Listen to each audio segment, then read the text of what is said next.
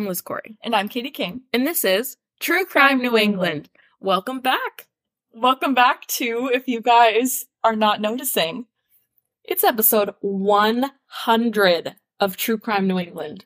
100! That's three digits. how are we here? I am physically ill. Episode 100. Remember when we were so excited we were at like episode 15? We were like, all the work we've done, it's been a crazy journey. And now we're at episode 100 and we're like, what's up, fuckers? Still here, Still kicking. back for another day. And so soon after our two year anniversary.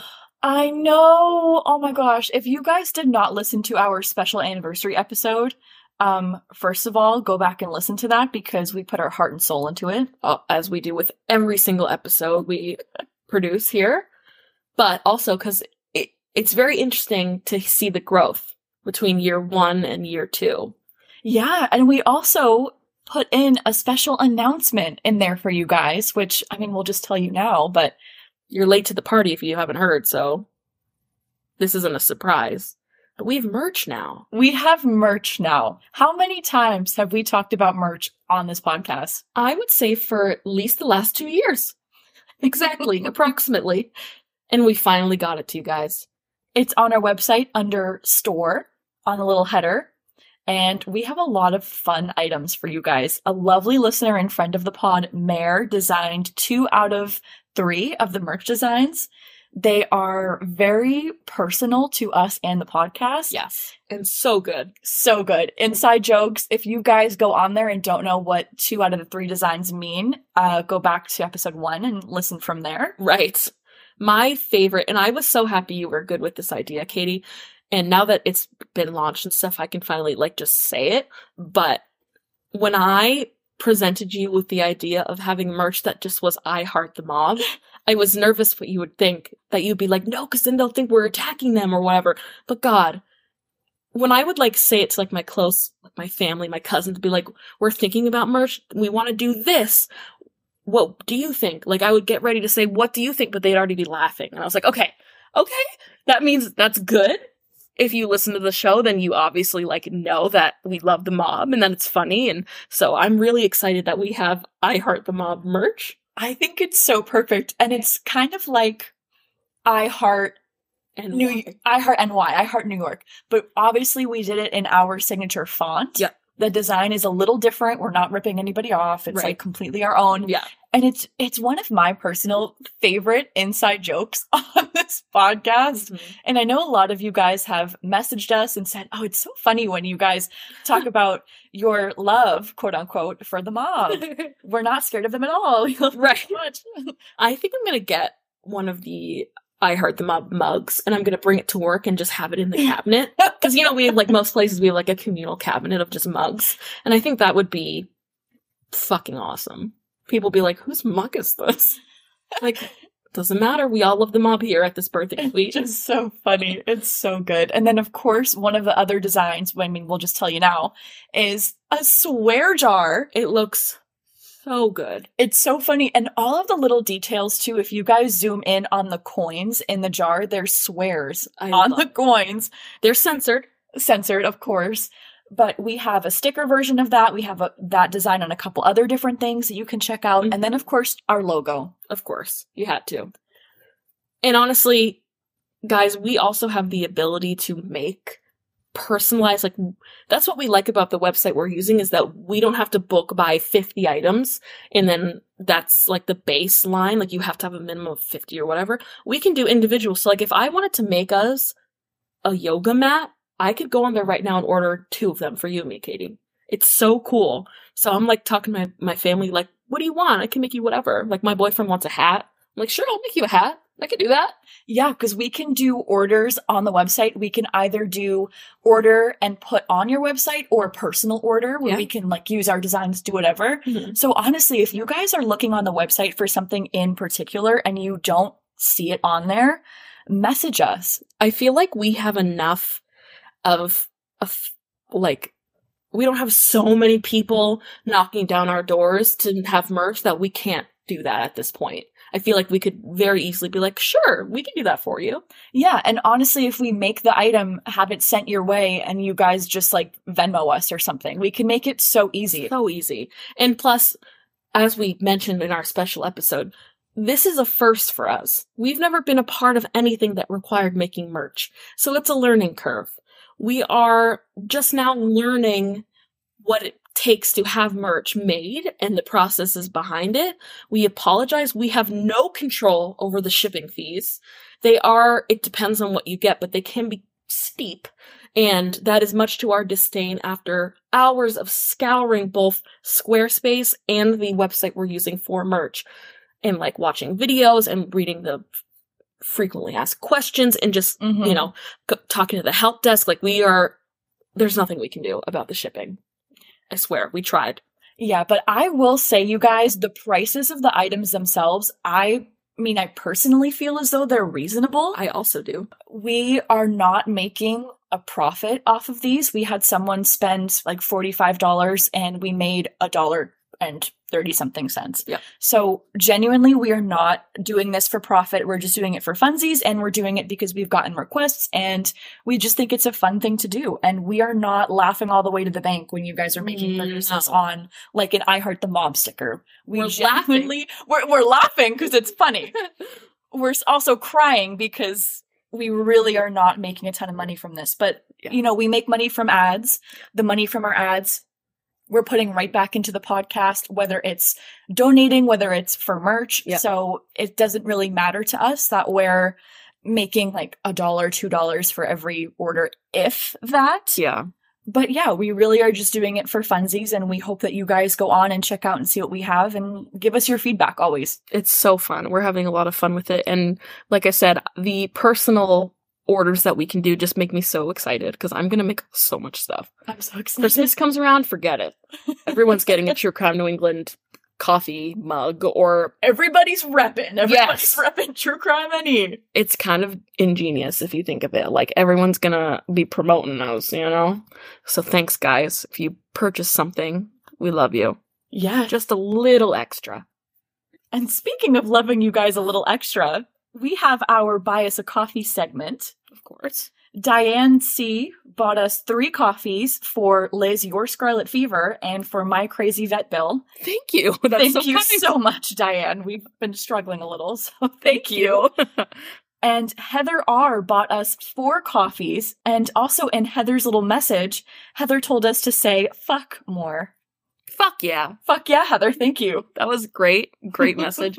Both of those. Thank you so much. That's very kind of you. I was under the impression that my insurance would cover urgent care visits, but it does not. Same. So thank you, Diane. I appreciate that. and of course, Heather, I fucking enjoy your contribution as well. That's very, very kind. So thanks, guys. Thank you guys so much. And in true celebratory fashion, as this is episode 100, we had to do a whopping case. Had to. When we were choosing what case we were going to do for episode 100, Whew. it was a daunting task. We are going to Connecticut this week, so mm. we really wanted to go big or go home. There were not a whole lot of options, Right. but what better way to bring it on home than do an event? An event. Something that I think I can speak for you, Katie, as well. Some of our favorite episodes because they just, it's just so much. And it's true crime, but it's true crime in a different way. So we like to switch it up. We like to talk about how these things happen Mhm. and just go through a crazy, crazy event. Yeah. Guys, I highly, highly, highly recommend sticking around. This episode is going to be long, but it's going to be really fascinating. And without further ado, today we will be covering the, Hartford Circus Fire. Episode 100 is going to start exactly the same as they always have. Katie, what are your sources? I've been waiting. Oh, My sources today, I'm starting off. How could I not? Wikipedia. 100 episodes, 100 Wikipedia mentions. 100%. that was good. Thank you so much. Wow. As well as ConnecticutHistory.com, todayifoundout.com, latimes.com, giffordfire.com, and my all-time favorite next to Wikipedia, circusfire1944.com, which was an entire website dedicated to the fire, the event itself, tons of photos, Mm-hmm. A list of all of the victims, information about every single one of them. Highly, highly, highly recommend. Yes. Don't leave and go there yet. Listen to the episode and then go on their website for more information. It was just, I could spend hours on there. I feel like I did. It was fantastic. I too use that as a source. Once again, circusfire1944.com. Very interesting, very factual. They even had um personal testimonies on there, Yeah. which was heartbreaking to read, but very interesting. I used the Scholars Collaborative, an article about the Hartford Circus Fire through time. I also used an article from Medium, the Providence Journal. Today I found out. And I also used a document from the National Fire Protection Association. Fantastic. It was very interesting, and you could tell it was written before there were like a lot of technologies to write it on, but it was interesting. Katie, it would be probably the best thing ever regarding this episode if you began by telling us what was happening, the scene, set us, bring us there. Would you? We're gonna hold hands, all of us, All, all 100 million of us? Just kidding. and go back to 1944. Everyone, close your eyes. Unless you're driving, please keep your eyes open. I'm going to bring you back to 1944 in Connecticut. The ocean nearby on the coast, it's not quite polluted yet. It's still kind of blue. As you all know, there is no such thing as color. The world is in sepia tone, if not black and white. In the distance, you can smell the bombs from World War II. People are screaming on the other side of the ocean. And uh, I don't think the atomic bombs have quite dropped yet. Ah, yes. But in this town, this day, so far so good. World War II in full swing. So most of the men were off fighting in the war in some way, shape, or form. So the elderly, the women, and the children were holding down the fort at home. So because most of the able-bodied men were off with the war, the Ringling Brothers and Barnum and Bailey Circus had also been dealing with a lot of shortages of both staff and equipment. Nobody was immune at this time. Not even the largest circus in the country Right. was immune from the effects of the war. Yeah. Back in the day, the circus traveled from town to town by train, and it took place under the classic red and white striped big top. Did you know I actually saw a tent like that very recently? Really? Yeah, there was a circus at the Portland, believe it or not, the Maine Mall in the parking lot. Yep, a big, it wasn't huge. It was like a fairly small tent, but it was a traveling circus with that very same big top tent. Wow. Yeah, I was a little scared. That's crazy. yeah, right? It had become pretty common for there to be some kind of issue or delay, and July 5th, 1944 was no different. The circus pulled into Hartford, Connecticut so late that the first of the two scheduled shows for that day had to be canceled. Which is unfortunate. And, you know, when it's, it's 1944, there's no other way to communicate that than posting a big sign in front of the circus that says, sorry. So that kind of sucks because people probably, I'm almost positive, went and were like, no, shucks, and had to turn around to go home and come Yeah, back, Exactly. right? So even though everyone had gotten used to delays and issues because there's a world war going on, missing a show completely was considered to be very bad luck and it was actually superstition in the circus world that if you missed a show, something bad would happen. Interesting. It turned out that superstition was not wrong. Dun dun. On Thursday, July 6th, 1944, exactly 79 years ago today, that this episode comes out, by the way, Exactly 79. not planned, Not planned, but interesting. The crowd for the 215 show was piling under the big top. As we already established, most of the men were off in the war, so the crowd was a vast majority of women and children. And you gotta remember those elderly people who just wanted one last hoorah. I don't know if it was like their dying wish or anything, but they probably didn't do much. Exactly. There's no real record of approximately how many people were there that day between attendees, circus crew, and also especially it was common practice to hand out free tickets the day of performance to fill up seats, drum up business. A lot of the crowd were also people who were supposed to be at the previous day's canceled show. Right. So the most accurate estimate that we've seen about how many people were in the crowd was roughly 7,000 people. The big top could easily fit 9,000 people underneath, with room to spare for the three rings for a classic three ring circus. Right. Now, back in the day, we had really piss poor precautions and fire safety standards, and we know that a lot of rules and regulations around fire safety and safety in general are based off of shit that went wrong. Right. Just as a preface. And, you know, this day, it's the beginning of July. It was hot. It was humid. It was 90 degrees at noontime. Okay. And people were ready for some entertainment, as you do, because what else are they going to do besides vacuum? Do they even have vacuums? I don't know. So many people arrived early because yesterday's show had been canceled, so people were ready. They were ready. And because of this, the circus employees skipped through some of their routine maintenance and their routine precautions because they had to get moving. This included watering the grounds that the tent was actually standing on and removing certain obstructions from each of the exits of the tent. In fact, most of the exits had, quote, runaway cages, which were put in place in case an animal escaped during the show, so to catch them, essentially. Okay, that makes sense, I guess, but like, what about the people that are gonna run that they had no idea? They're gonna want to escape the show as well? I don't know. The big top itself was coated with 1,800 pounds of paraffin wax dissolved in 6,000 US gallons. For those not following the US metric system, that is 23,000 liters Thank you.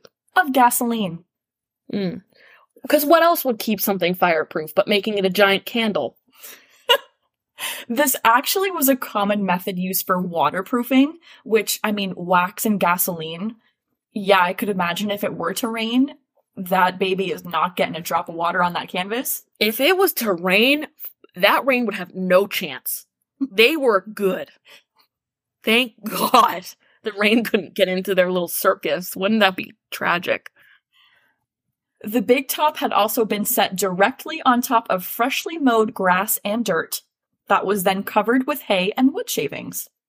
Awesome. Two things that are definitely not super flammable. To get inside the tent, you would obviously go in through the main entrance as you pass by the ticket booth, but there were eight other side exits, like you said, Liz, that were barricaded by the runaway cages. Keep all of this in mind. Just keep it in your noggin. It'll very quickly make sense as to why we are sarcastically smiling as you could probably tell in our voices. The show kicked off a little after 2:15 p.m., just barely behind schedule, with the band playing the Star Spangled Banner. How else would you start it? A, it was just July 4th, big day. B, the world is crumbling beneath their feet, and America is a part of it.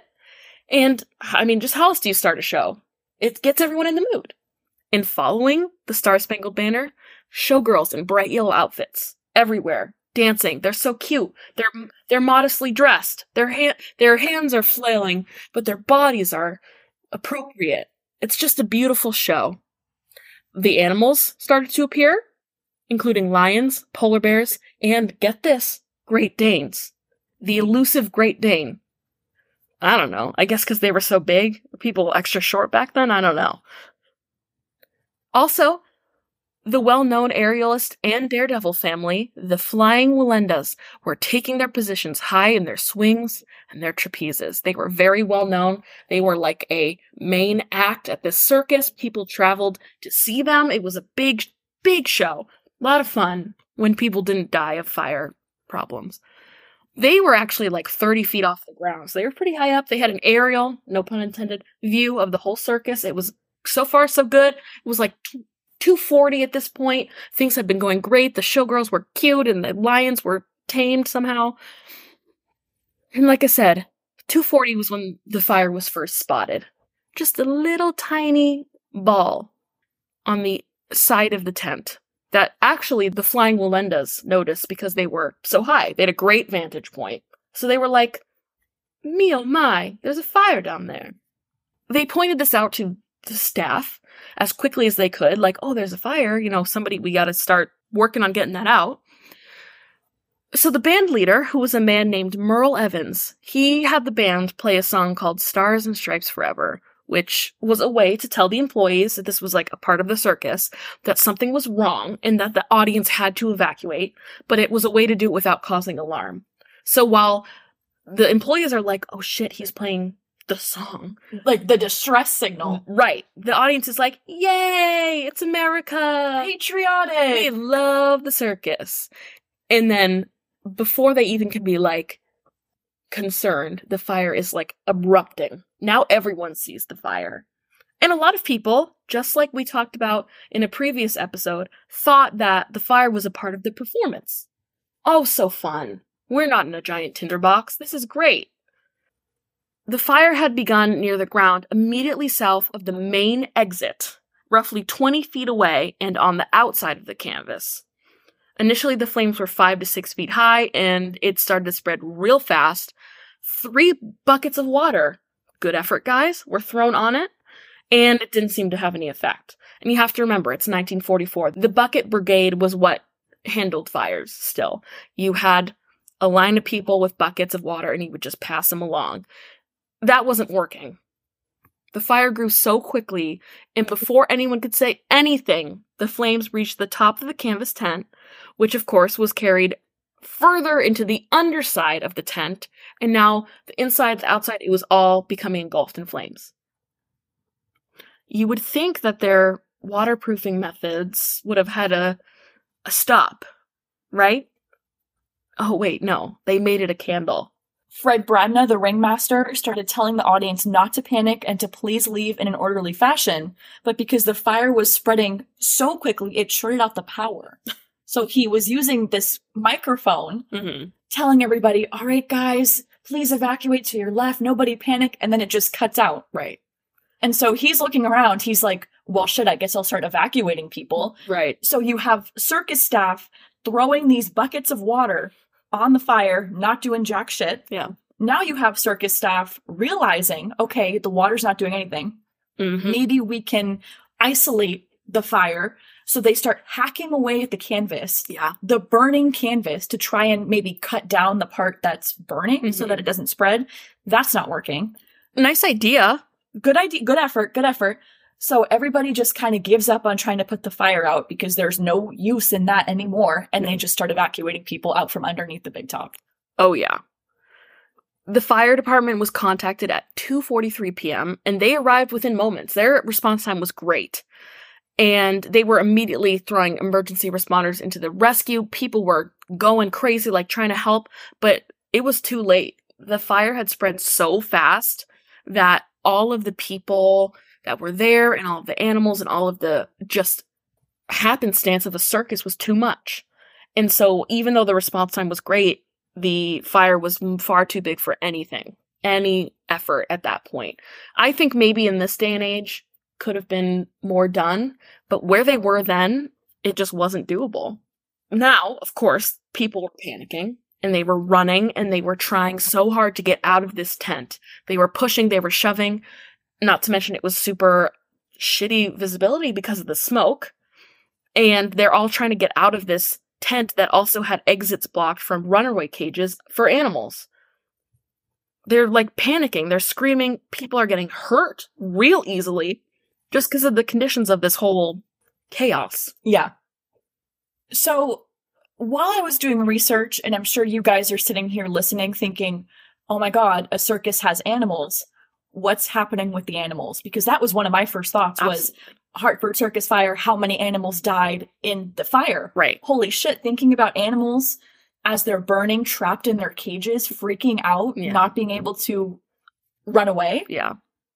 Just to reassure everybody, The only animals underneath the big top during the fire were the big cats because the Lions and Tigers Act had just finished right before the Flying Wallendas had gone on. hmm So, how most animals got in and out of the big top were through chutes that connected them to the cages in the circus and then back to the wagon cages, Mhm. which, if you guys think about the movie Dumbo or like the classic box of animal crackers with the cages that you would hook on the train, Right.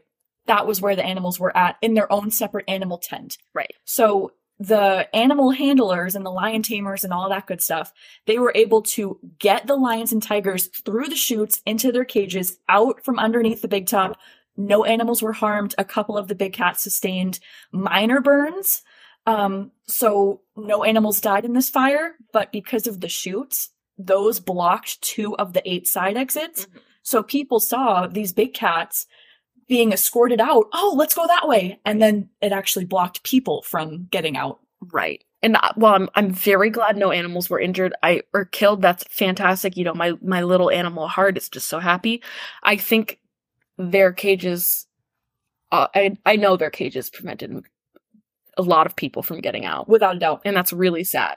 Very soon into the fire, the chaos of the audience trying to escape, the fire itself, the conditions, everything. The fire had done so much damage that burnt and flaming canvas pieces were falling from the sky, essentially.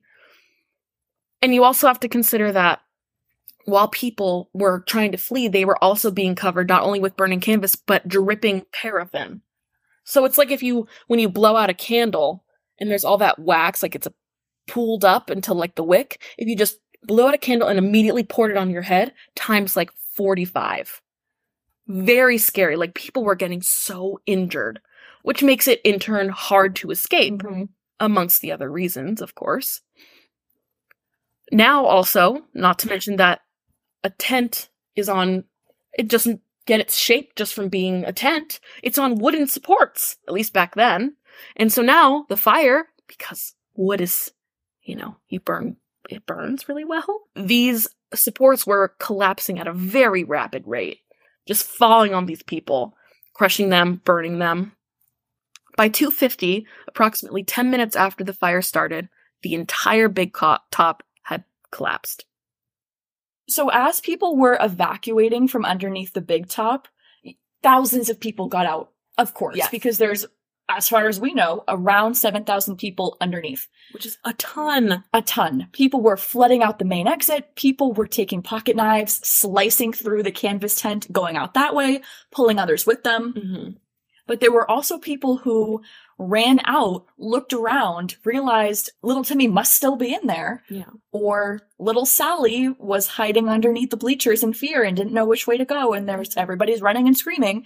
So family members were running outside, going back inside for their kids, their grandma, Right. you name it. There's people in the tent who are not evacuating at all because they're pushing past people who are running out to look for family. Right. And then you have people who, in the beginning of the fire, just assumed that the fire would be put out and the situation would be handled. So they didn't even get up from their seat. And it just happened so fast that they that that choice was their demise. Right, because they sat there till the last minute, like, oh, this must be part of the show, or they'll get a handle on it and the show will go on. Right. I paid good money for my ticket, damn it. Like, yeah, right. This is World War II and we have rations and this is my way of having fun. Like, Right. So there were hundreds of people still inside Mhm. underneath the tent. And the tent finally just collapsed Yeah, on top of hundreds of people. absolutely. It was raining, melting wax. Yeah. You can't see for shit. You can't breathe. Oh, absolutely not. People are getting trampled left, right, and center. It is just pure chaos. It's a massive crowd crush situation. Over 700 people were injured and 167 people died. The tally for how many people were injured is most likely not accurate because a lot of people left and went home in a state of shock Right. and they just didn't get medical attention. It's rumored that the death toll was 167. Some sources say 168. But the 168th person to be considered a fatality was actually determined on the collection of multiple dismembered body parts Mhm. collected around the circus grounds after the fire. Yeah. So these body parts were disposed of at the hospital the next day, but medical examiner Dr. Weissenborn said that the body parts were determined to be one left foot from an adult, one from a 10 year old child, also a left foot, one scalp with brown hair and the brain still attached, one adult left hand, and another separate adult left foot. So that obviously basic math. That's one person. Right? That's what they're saying? You have two left adult feet, a child's left foot, someone's hand, brown hair with a brain on it. And so the medical examiner said, We're just going to cross out the fact that these body parts are from multiple somebodies, say that they were from one somebody, and say that this person was number 168 Which is the final death toll. so stupid. Because, like, even if that was, like, a member of the circus who was a part of the, you know, freak show, Thank you. I doubt that they had two adult left feet and one child's left foot. Like, there's no way. Oh my god. I know. Was it like a conjoined twin? That got right. That's what, right. And then the medical examiner was saying that the body was crushed from a pole that had collapsed Hmm. and then burned beyond recognition and that it was one person. But the body parts themselves, like the breakdown, Yeah. was left off of the coroner's report and the death certificate. So oh. people Oh. were just saying, oh yeah, 168. They were, I think they were really overwhelmed, of course. But, like, that's not a good excuse. Like, clearly that's more than one person. Right. And the fact that they just brought these parts to the hospital and the hospital was like, put it in the incinerator. like, We don't need this scalp. Yeah, what if you have a body that's missing a left foot and the body was a 10 year old girl? Like, oh, let's match this part with that. Like, Right. please. Right. Fun fact that's not at all fun 63 people who died in the Hartford circus fire were children under the age of 15. Very sad. And like you said, Katie, we talked about it. It's World War II. No adult, it's just kids and their families. Like, it's not, it's a circus. Kids love the circus. It's terrible. 71 year old Catherine Kulik, 39 year old Evelyn Sartori, and 47 year old Anna Thompson are not commonly considered as fatalities of the fire. But all three women died later on from injuries or complications that were ruled to be a result of the fire. Right. Catherine, 71 years old, elderly lady just trying to enjoy the circus, had a heart attack a Oh. few weeks after the fire on September 14th, Oh, and she never fully recovered and passed away on September 30th. wow. Evelyn was injured after falling down the stairs while trying to escape in the fire. She had a cerebral embolism that killed her a year later in February. Wow. Her doctor believes the injury during the fire aggravated her pre existing heart disease and then led to her death. Wow. Anna Thompson was burned on over 28% of her body, and she required extensive medical treatment, Mm, multiple surgeries, months and months and months in the hospital. yeah. She died from a pulmonary embolism as a complication from one of the surgeries Yeah. in July of 1945. Wow. A whole year later, huh? That's crazy.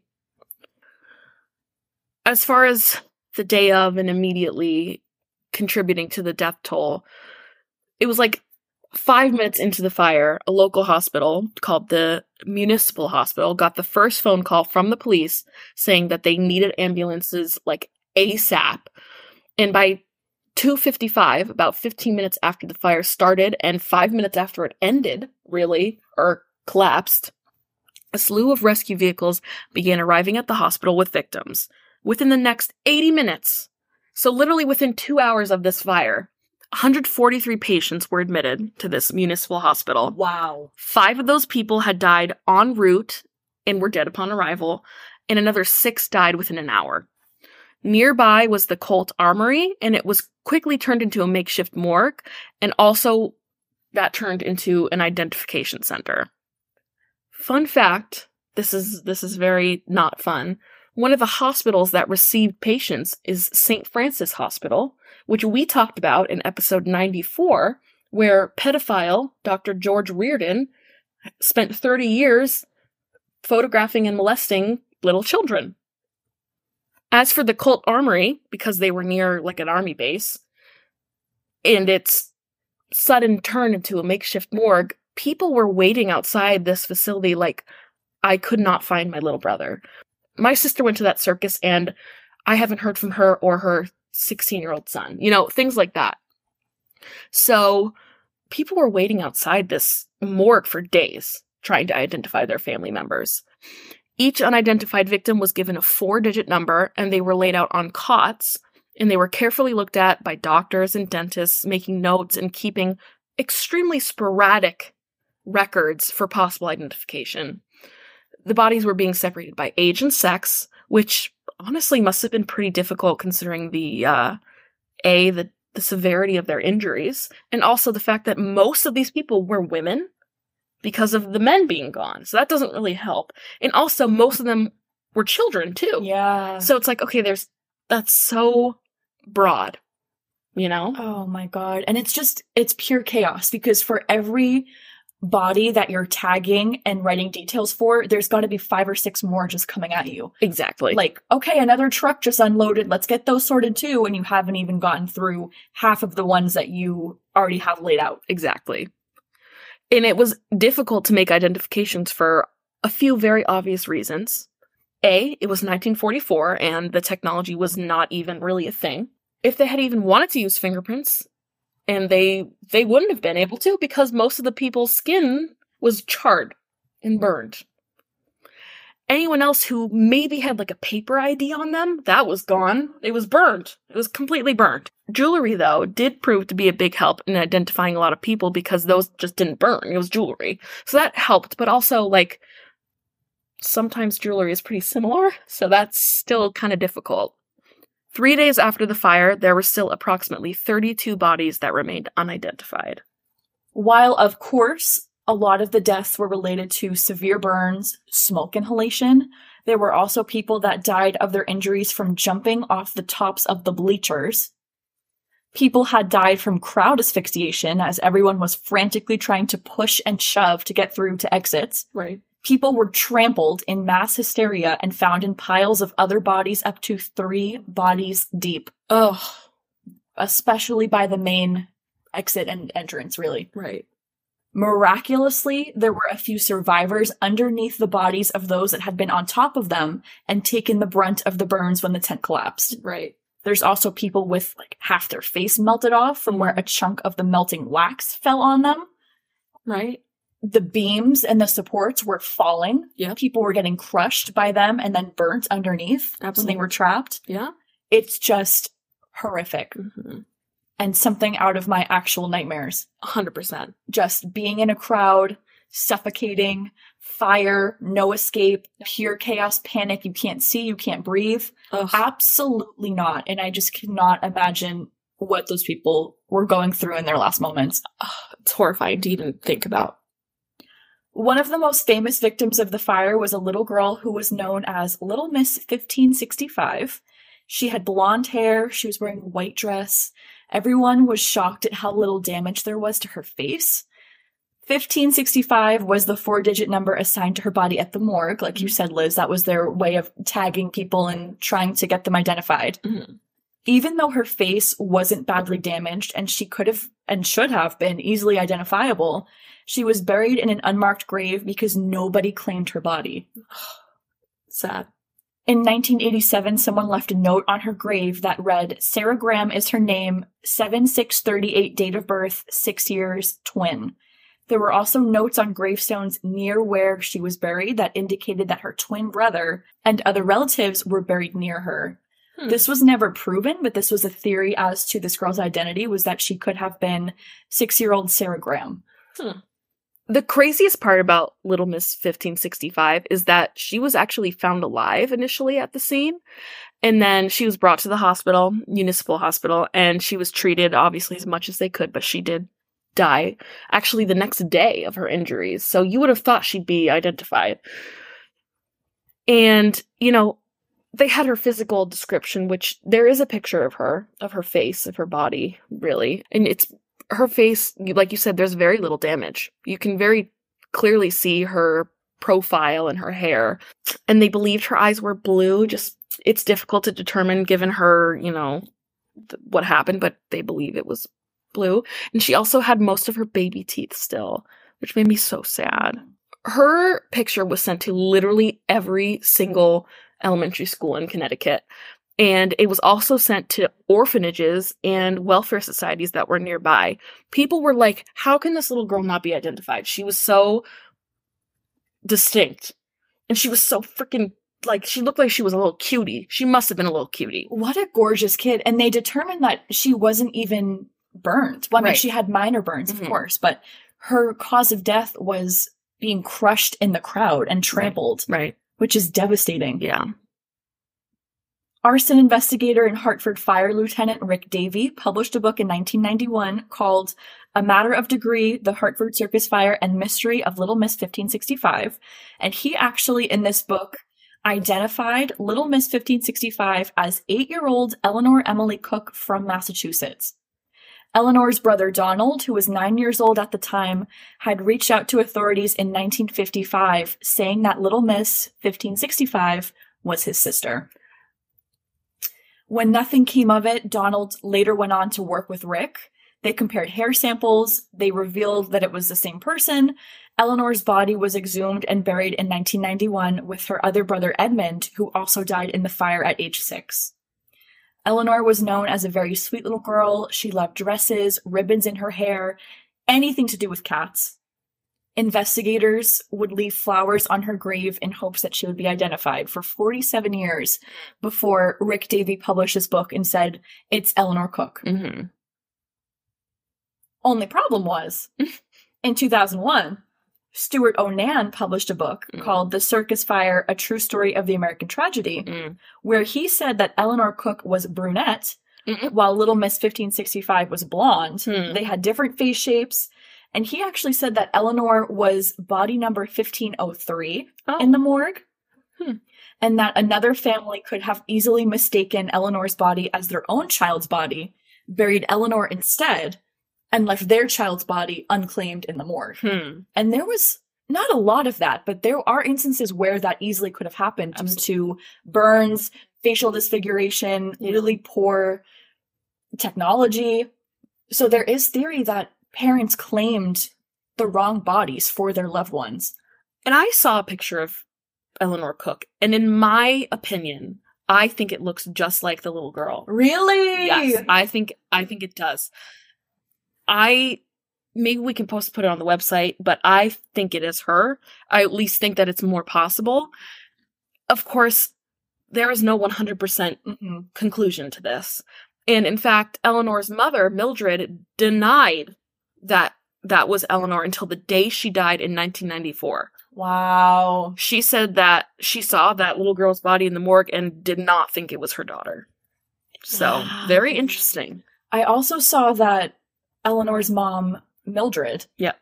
she said that because she lost two of her kids, Yeah. you know, Eleanor, we don't know where she was at. Yeah. They buried her six year old Edmund and then her oldest son, Donald. She had taken the three of them to the circus. And she said that after that, she had recovered in the hospital from severe burns. Yeah. She said in the hospital, she was holding six year old Edmund's hand until the hospital staff came in, took him away because he was deceased. Right.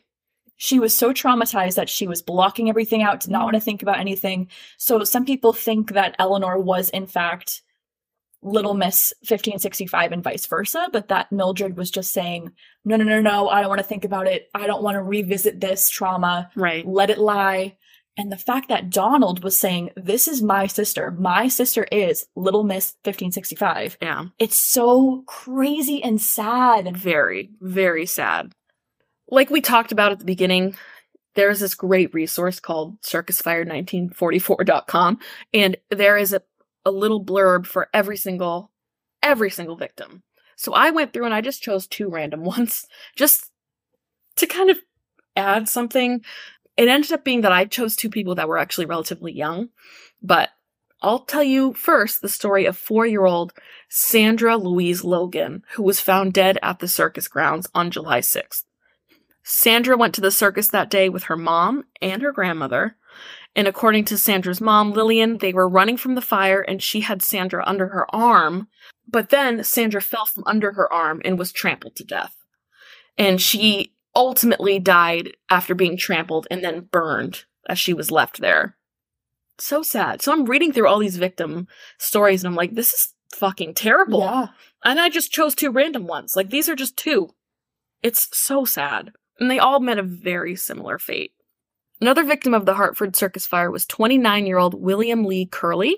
He was from Euclid, Ohio, and was actually on vacation visiting Hartford as he had lived in Hartford before.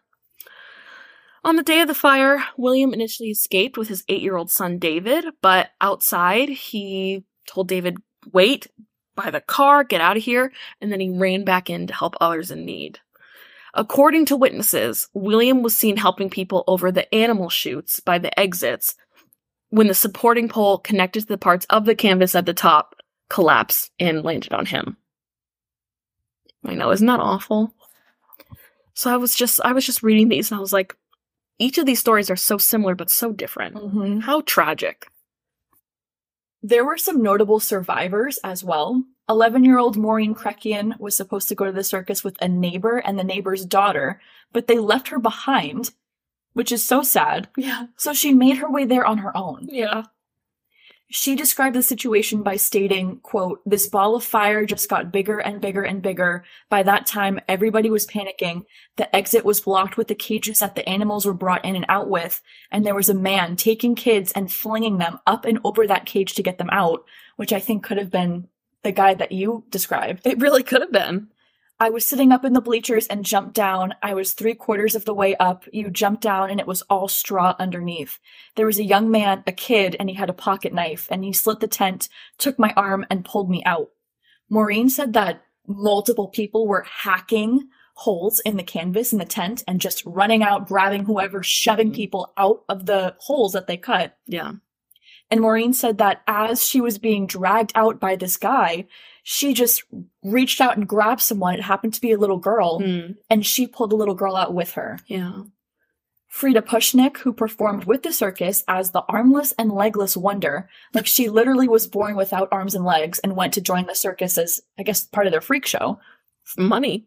Money, exactly. She had a disability, and that's that was common back then. People with disabilities or people with, you know, they were born with maybe one arm was smaller than the other, or just kind of quote unquote disfigured in some way, or like the bearded lady, Which- someone with poly- maybe polycystic ovary, like I find personally offensive as someone with polycystic ovary syndrome, but I guess it was a different time. And I feel bad for this woman because just because she didn't have any limbs doesn't mean she was a freak. She was just a person. exactly. But she was like, "Fuck it, I'll join the circus. I'll make some bank. I'll have people take pictures of me. I'm gonna do what I gotta do." Why not? So because she had no arms and no legs, she legitimately was in a chair. She can't get up and go anywhere. She can't wave someone down for help. So she's seriously, I know. Right. It's so awful. Right. So she's literally just in a chair on stage in a sideshow. Like, anybody? Hello? Yeah.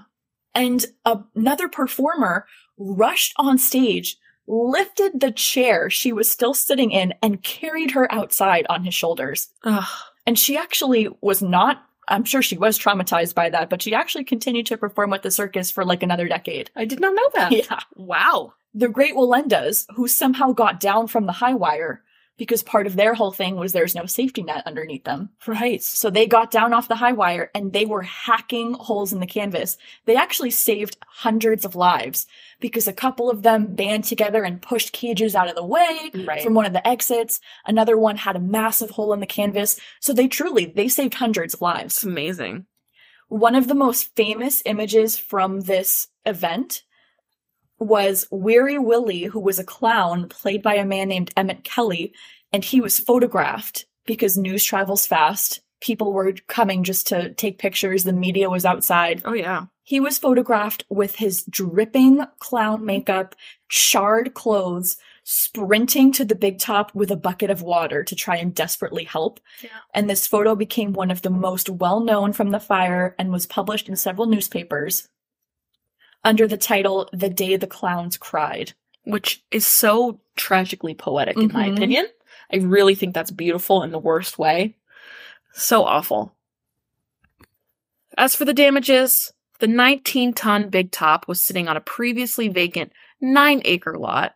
And like we said that day, it's unsure how many people were there, but the rough estimate is 7,000. And that's not necessarily including all the performers and the employees.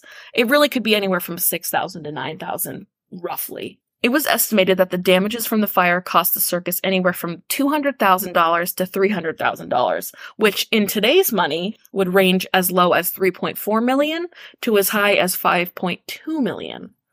Eventually, the circus was ordered to pay the victims and their families a total of 5 million, which in today's money would be 86.2 million in damages. As for the cause of the fire, it is still to this day unclear as to what happened. Some investigators initially believed it was from a cigarette someone threw out just carelessly while it was still lit. Mm-hmm. However, a lot of people believe that the fire was done intentionally by an arsonist. In 1950, a man named Robert Dale Segee was being investigated on other charges of arson around New England, actually, Mhm. When he admitted to starting the Hartford Circus fire. He was just 14 years old when the fire happened, and he actually, some accounts say he was working for the circus. The way that the circus was back in the day, it attracted drifters. Sometimes people would just ride along with the circus and do manual labor, maybe clean out the animal cages or help out in some way, um, lug stuff, help pitch the big top or whatever. Right. And then when they got bored, they could hop off the train really at any time and just go into whatever town the circus was at and Right. pick up work there. Right. Robert told police that he had a dream where a Native American was riding on a flaming horse and told him to start setting fires. He was convicted in Ohio in 1950 for the other arson charges and received 44 years in prison. A lot of historians and investigators believe that Robert didn't actually start the fire because he was very mentally ill. Yeah. It also couldn't be proven that he was in Connecticut at the time just because people with the circus did whatever they wanted. Some of them, they drifted around, they picked up work here, hopped back on the next train when the circus came a year later. right. So there's really no account holding him to Connecticut in 1944, Right. which to me, it's 1944. We don't even know who exactly was at the circus. Right. He could have easily been in Connecticut at the time, but Sure. investigators don't think so. He also later ended up recanting the confession and was never tried. Hmm. Interesting. On July 7th, a day after the fire actually happened, five employees of the circus were arrested. They were charged due to the fact that management had failed to have proper fire preparation in place in the unfathomable chance, which nobody I guess thought would happen, that a fire were to occur. It was also discovered that all of the fire extinguishers in possession of the circus were buried in a storage cart. No. Mm-hmm. Yeah, because they were too busy. They had they were late. They had to get ready for the show. Additionally, the fire trucks that the circus owned were far too far away from the fire to actually even be used, so that was good. All five of the men pleaded no contest and were subsequently sentenced to a year in prison. Only four of them ended up serving time, interestingly enough. After this fire, it was decided that circus tents had to be treated to be fireproof as opposed to waterproof. Oh, oh, we're not supposed to make it just okay, rain. Oh, we're not supposed to douse the tent in literal gasoline? You're telling me that rain isn't going to hurt us? It's just going to maybe cancel the show and not kill hundreds of people. Well, I don't know if I believe that one. You're telling me that the show will still go on even if we're underneath the big top because we're underneath the big top and out of the rain? Wait a second. Can't this tent already prevents rain from coming in? Can you believe it? Smoking was no longer allowed inside any kind of cloth or temporary structure. Again, ah. that's wow, Crazy stuff. groundbreaking. Fire personnel had to be in attendance at all times, and wait for it, this is one of my favorites. Mm. Exits could no longer be blocked. What? Damn it. The exits had to be available? You had to be able to exit through the exit? This is fucking ridiculous. First, they take away my rainproofing. Then they tell me I can't smoke a flammable object in a flammable clothed room. That's they're taking away my rights as an American. We're already short staffed, damn it. The war, the war, the war, the bombs, the children. Ironically, the Ringling Brothers and Barnum and Bailey performed under the tent for 12 more years before finally retiring the deadly canvas and moving inside buildings. Hmm. Hmm.